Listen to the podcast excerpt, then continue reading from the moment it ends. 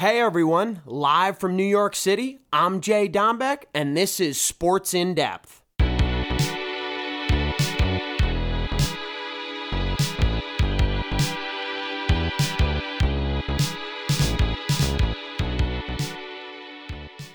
What's up, big timers? It's JD, and we're back, and season three is officially underway. Week one of the NFL, outstanding. Monday night football game, outstanding. Let's start there. The Las Vegas Raiders cap off the win against the Baltimore Ravens 33 to 27. And OT was unbelievable. Derek Carr and the Raiders march the team down the field, but they turn it over. Derek Carr throws a pick. Ravens intercepted in the end zone. Then Lamar Jackson out there on offense. He turns it over fumble, football's on the deck. And then the Raiders finally cap it off. I felt that Jon Gruden wanted to just kick a field goal, but then he was like, let me have Derek Carr really enjoy this moment.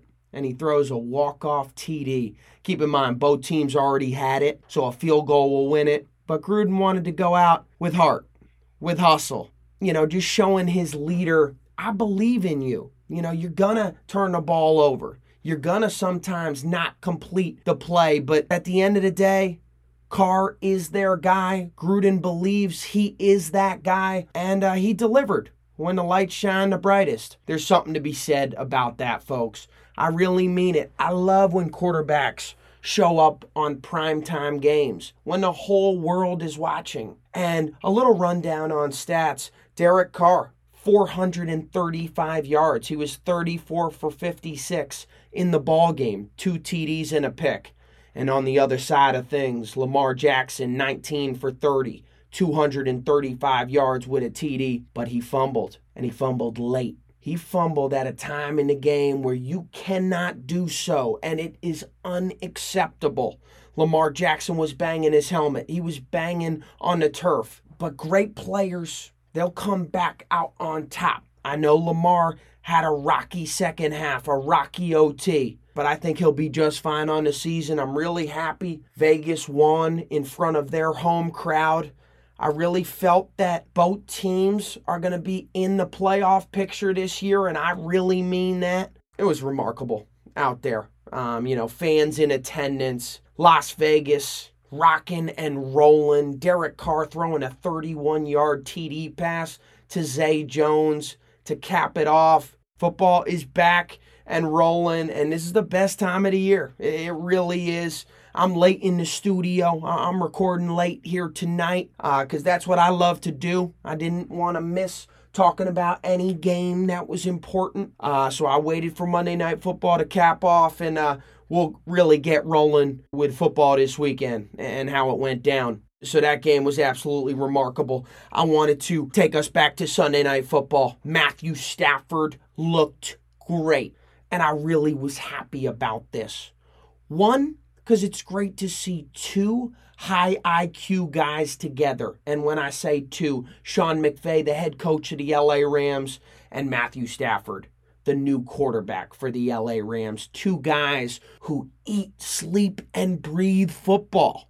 They belong together. They finish each other's sentences when talking about the game of football. And I just wanted to break down Stafford and how well he played. He was 20 for 26 passing, 321 yards, three TDs. He didn't turn it over, and that was the story of the football game. 34 to 14. They absolutely pummeled the Chicago Bears. And I really love seeing Stafford week one, full control of the offense, of where to throw the football. All of his reads were precise, were accurate, were right there for us. And uh, he picked out the defense.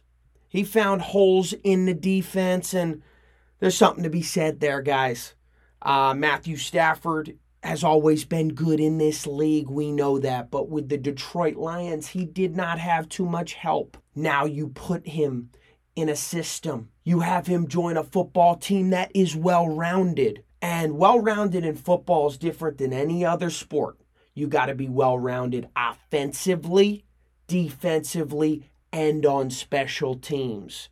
That's When you're clicking on all three cylinders, that is when you win football games and I was really, really impressed. We know the Chicago Bears, Andy Dalton is their quarterback. If you ask me, Justin Fields will be in very soon. I think he should have already been in, but uh, that's a conversation for Big Cat and head coach Matt Nagy. I don't know. I think Fields is ready. Andy Dalton's been so so in this league, and we all know that. And uh, we'll see what happens there.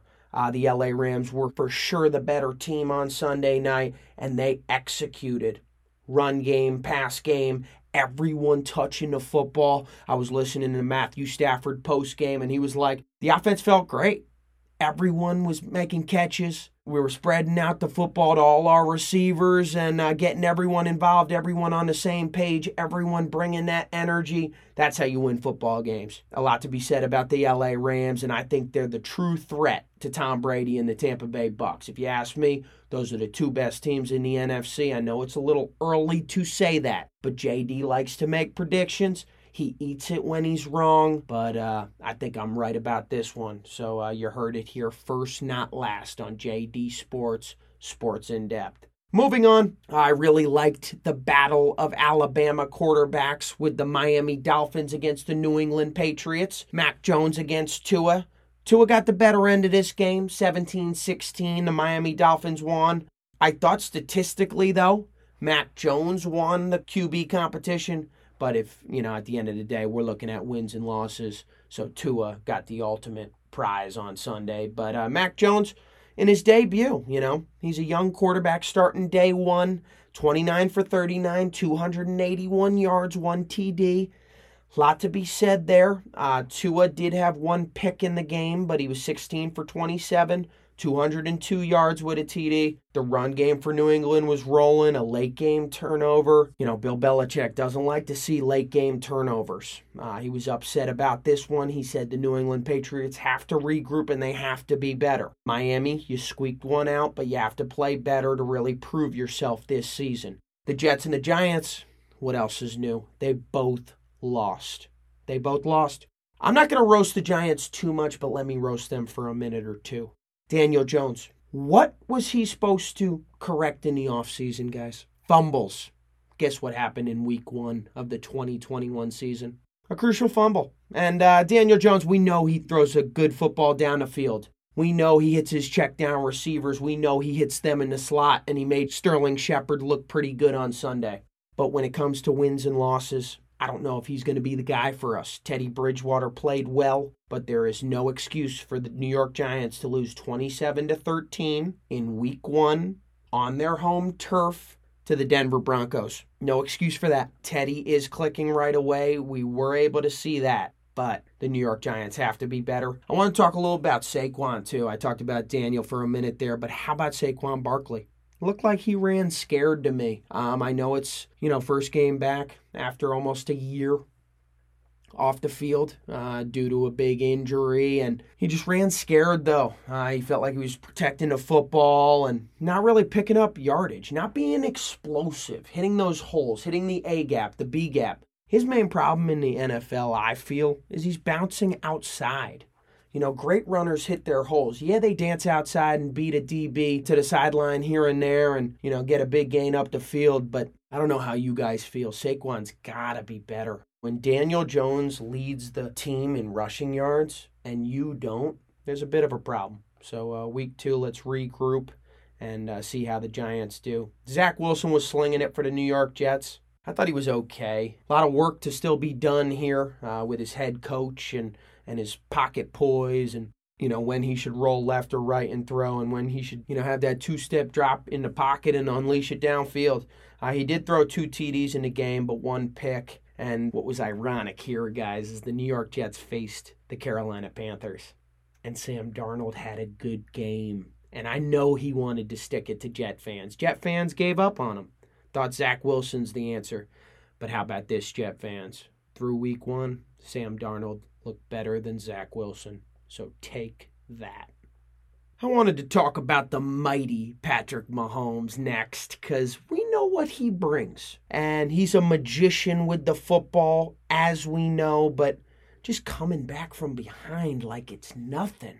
rolling right, rolling left, unleashing it down the field. I mean, he's got pocket poise. He could hang in the pocket and unleash it as well, folks. He had 337 yards for Mahomes in the game 27 for 36, three TDs. And uh, Baker, Baker played pretty well, but uh, the Cleveland Browns, if you ask me, they're going to be kind of the same as last year a playoff team, but they don't have enough to get over the hump and beat Kansas City in the postseason, in my opinion. A lot to be said about how Tyreek Hill played in this game, how Travis Kelce played in this game, how, of course, Mahomes making everyone better that's what the great ones do in each sport. They make those around them better. I emphasize that since I started this show last year, and I will till the very end because that's what greats do. Individual accolades are one thing, but Patrick Mahomes shows that without him, the Chiefs can't get it done. They need him to make the right plays, they need him to lead the team, and he's doing an absolute great job of that and a lot to be said for Patrick Mahomes. And I'm so excited. You know, me as a football fan, as someone who does a sports podcast, being able to talk about Mahomes is just it's just a gift. You know, uh, he's a God given ability, but someone who puts the work in, and he's going to be around this league a very long time. He was gained that respect by Mr. Tom Brady in the Super Bowl. Yes, he lost in the big game last year, but he's already got a ring, and losing to Brady ain't that bad. And Tom was saying Patrick Mahomes can do everything. And when you receive that, I was joking with a few of my buddies, when you start seeing that the legends of the game see some of these young guys and say, man, you got it. That was a good feeling for Patrick Mahomes. He mentioned that and uh, he has more confidence each year because of that. Moving on to someone, and shout out my cousin Nikki and uh, the FSU crowd over there in Tallahassee getting down and dirty, the New Orleans Saints. Jameis Winston. No, I'm not talking Drew Brees. He's on the NBC crew. I'm talking famous Jameis throwing five TDs. He did that against Aaron Rodgers. Aaron Rodgers had one of his worst games of his career after a drama filled off season. And the story was the Saints. And I think the Saints are going to be dangerous. Them and the Rams are a true threat to the Tampa Bay Buccaneers out of the NFC. And I really, really believe so. The Saints made some noise. Alvin Kamara made noise out of the run game as well, and Jameis was making all the right decisions. I was talking to a buddy of mine, and we were talking about is Jameis's head going to be in the right place in New Orleans? And I said yes. Reason being, he was throwing picks in Tampa Bay, slinging it downfield.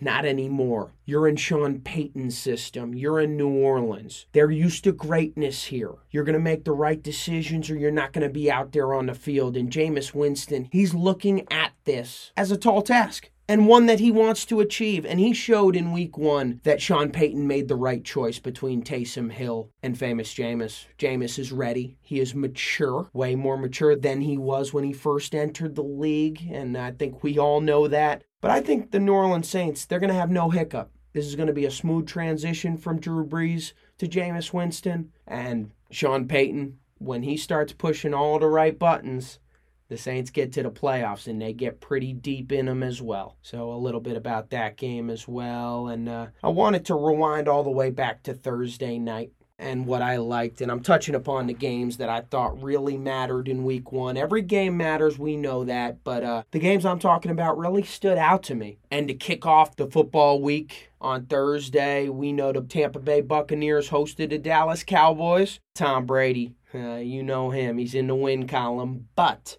I was very impressed with Dak Prescott. Very, very impressed. I was talking to my boy Kevin Grady, a longtime Dallas Cowboy fan from New Jersey. Shout out, Kev. And he was saying he liked what he saw. Dak Prescott was throwing the football a lot. They weren't really handing the ball off to Ezekiel Elliott. And Zeke had a slow game, but it's hard to run on this Tampa Bay defense. Mike McCarthy knew that. He thought Dak, you know, Dak did have 403 yards on the game. He played well, three TDs, but it just wasn't enough. Tom Brady, you give him the ball at the end of the game, he's going to get into field goal range. No ifs, ands, or buts. Tommy, terrific. We know what he does. Age 44, age 28, age 31. Tom Brady at any age, he was always getting it done, and it came with hard work, it came with preparation, it came with attention to detail. I felt Tommy played well. Four TDs in the game with 379 yards, two picks, but one was on a Hail Mary and the other was through the hands of Leonard Fournette, so uh, nothing to worry about there. Antonio Brown just played like a man, a real man. Five receptions, 121 yards, and one TD. Tom Brady turned his life around. Tom Brady turned AB's football career around. You know, AB's got Tommy to thank, and uh, this team really was clicking. Gronk was clicking. It's good to see Gronk and Brady hooking up again. So many seasons together. They're still making it rain, doing their thing, and uh, ending up in the win column a whole lot. Exactly what they know how to do. So uh, 31 29 was the final.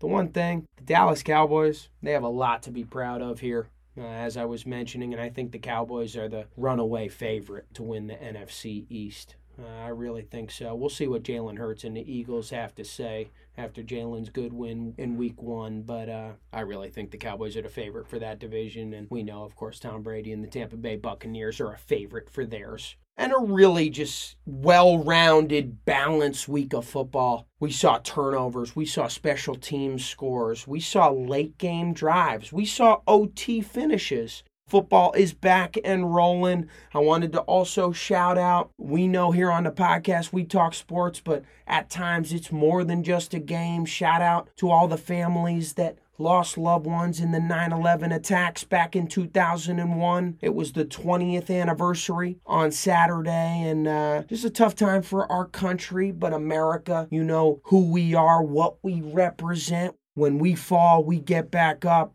And uh, this is a true example of that. So I wanted to shout out all the families that lost loved ones on that tragic day. JD is with you. JD's always got your back wrapping up week one of the NFL. A lot of fun talking with y'all. Season three being underway, man. I'm pumped. A huge accomplishment getting through season one and season two. You know, having a few special guests on, getting more comfortable in the environment on air. Shout out KMP Productions, still holding it down for me. And uh, yeah, year anniversary of Sports in Depth. See y'all next week. NFL off and running. JD out.